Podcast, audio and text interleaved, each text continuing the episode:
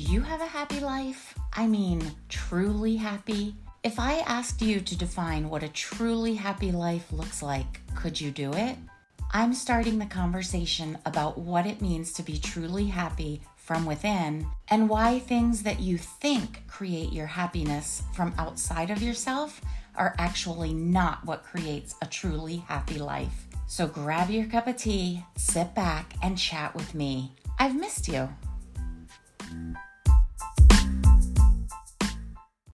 Hey there, everybody. Welcome to Darling So It Goes. I'm your host, Pascal, and I just want to check in with everybody before we start this evening and just see how you're all doing.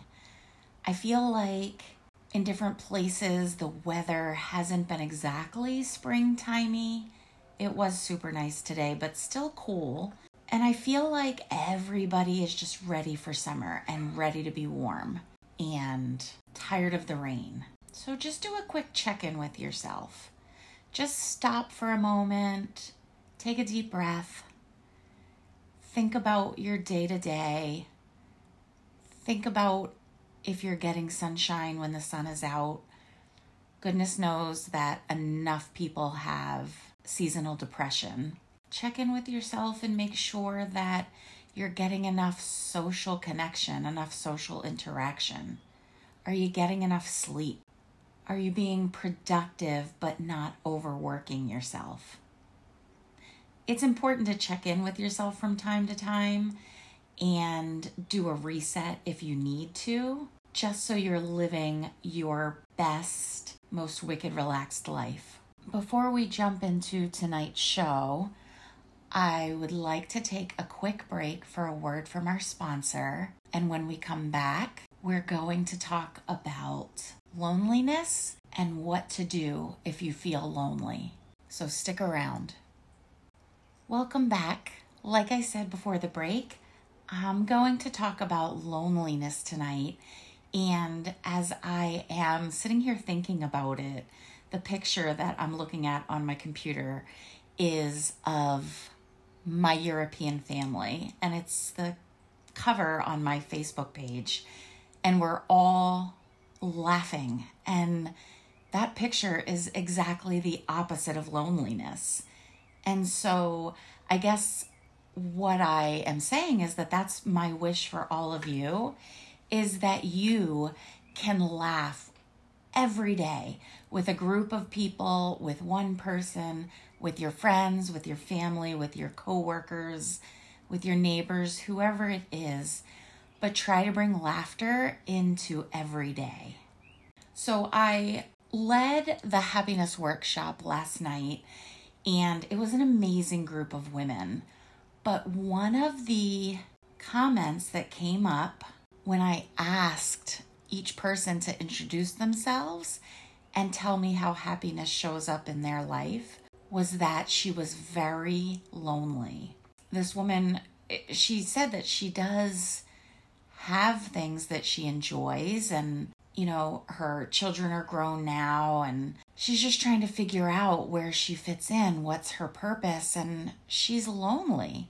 And I'm not sure where you happen to be and what stage of life you happen to be in right now, but in different stages of life does come different stages of loneliness, right? I remember that all I wanted to do was have children. And once I had my first baby, I decided to be a stay-home mom. My mom was a stay-home mom. So I just always knew that when it came time to have children of my own, I was going to be a stay-home mom. And I loved it.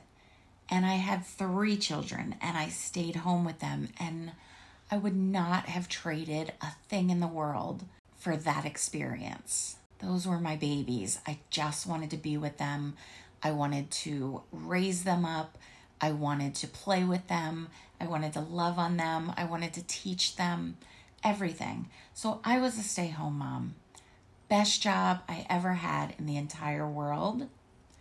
But the one thing that no one ever told me about being a stay-home mom is just how lonely it really is.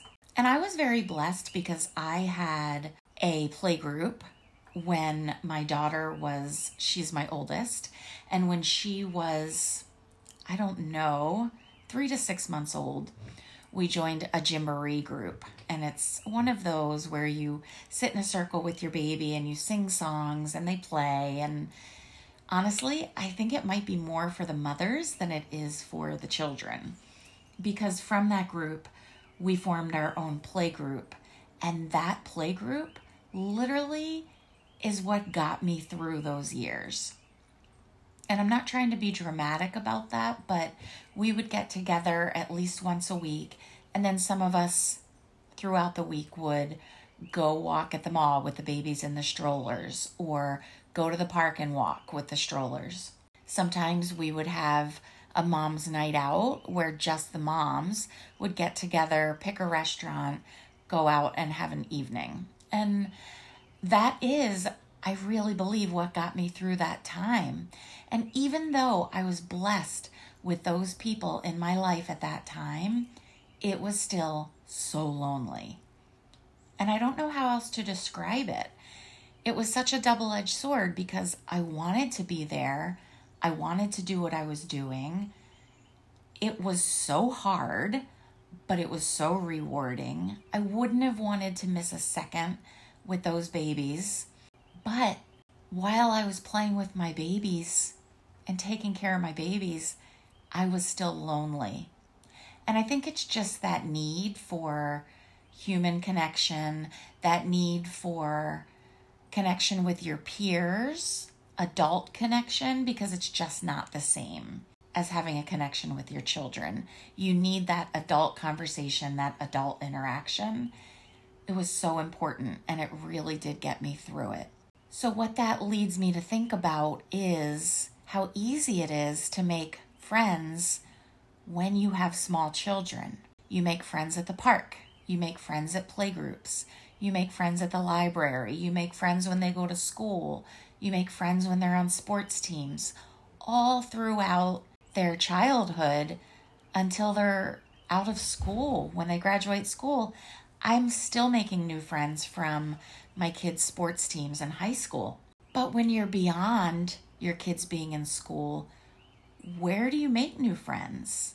And maybe you still have some of your friends from high school, or from when you were younger, or from when your kids were younger. You might still have connection with those people. You might still be friendly with those people, or one of them may be your best friend still. And that's great. But it's not that way for everyone. And I think everyone probably has a group of friends where they're important in that time in your life. So let's talk about the playgroup again when my kids were little. Like I said, those women got me through that time, and I loved each of them. But as much as I loved them in that time, I don't talk to any of them on a daily basis anymore. Not because we've had a falling out, but simply for the fact that I moved an hour away. The one friend who was my best friend up here, where I live now for years and years, she moved seven hours away.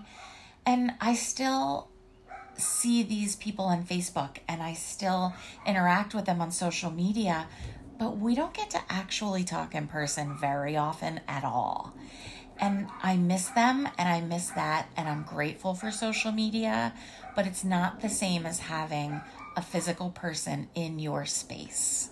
So the question still stands, where do you meet physical, live human beings that are not on social media? Well, one answer, I guess, is through social media. You can meet people, whether it be on town pages or dating services, I don't know, the local library page, whatever the case may be. I'm going to be going to an event next week at our local library, and it's called The Basics of Tea, like tea that you drink. And I just happened to be in there yesterday, and I saw the flyer, and I was like, oh my gosh, that's so fun. So I'm not going with anyone. And I'm not necessarily going there to make new friends. I just thought the event would be kind of fun. So if you're a tea drinker, for example, and saw that flyer, you might sign up for that event. And while you're there, strike up a conversation with other attendees who are there. It's so cute, you guys. You bring your own teacup and you sample different kinds of tea from around the world. And you just sit and have conversation and learn about tea. I think it's going to be so fun. So anyway, but that's a perfect example of a place where you can go and meet new people. It's not high pressure. It's nice and relaxing. Just going to have a cup of tea. So be on the lookout for events like that in your community. If you are a retired person and you like to do gardening, there are gardening clubs. Maybe you want to join the board for planning social events in your town. I don't know. There are a million suggestions, but I guess it all boils down to the same thing. Think about what you're interested in. Think about something you enjoy doing, a hobby. Think about something that you'd like to learn more about. Sign up for those sorts of events. Don't be afraid to strike up conversation, introduce yourself, and find out more about other people. I do have one piece of advice, which is to listen more than you speak. People like to feel like you're interested in them. So instead of introducing yourself and then going on into this long rambling thing about who you are and what you do, ask the other person more questions. What do they do? Do they have children? Do they live locally? The conversation will start to flow organically, but you will absolutely make a better connection if you show interest in the other person. And if that's not what you normally do, that's not what you're used to doing, it might take some effort. It might take some practice. But I promise you, once the energy of the conversation gets flowing, if it's a good connection, it's just going to carry on. And all of a sudden, you won't even realize how you got so comfortable so quickly. And now you have a new friend. One of the most important things that I teach in the happiness workshop is that happiness needs to start within. You have to find ways to go within your own self, to find who you really are as a person, to find what's important to you, your values, your ethics. And then moving forward, you're going to carry those things into your new relationships with people. So the first step is going to be to meet these people. And then the second step is going to be getting to know them, but also then letting them get to know you in turn. Don't try to be someone you're not. If it's a true connection, it's going to be a connection for who you are as individuals. If you're pretending to be more than you are or something you're not, that's not a true connection and it's not going to last. Because how long can you hold up a facade, right? And why would you want to? If you're going to have a new friend, wouldn't you want to just be yourself? My best friend, she knows the good, the bad, and the ugly. And we're still best friends. And I know the good, the bad, and the ugly about her as well. And honestly, I wouldn't have it any other way. Do we get on each other's nerves sometimes? Yup. Do we make each other annoyed or mad sometimes? We sure do. But it doesn't matter because we've got a true human connection. We love each other so much. And honestly, I couldn't imagine my life without her. So my wish for you is to have friends like that. You're probably not going to have fifty friends like that. But if you have one or two really good friends like that, you are very blessed. So as you go throughout the upcoming week, really start to sit with those questions. Who am I? What's important to me? What are my values, my ethics? What do I like to do? What are my hobbies? What am I good at? What would I enjoy learning more about? Where can I sign up for activities? And what would it look like if I went to an event alone and struck up a conversation with someone else? What would I say? What would that look like? So think about it. If you have any questions or want to talk more on this topic, certainly feel free to shoot me an email and we can chat over email. And as you go through your upcoming week, asking yourself all these questions, don't let it overwhelm you. Just say, darling, so it goes. Keep asking the questions, keep learning, and have a wonderful week.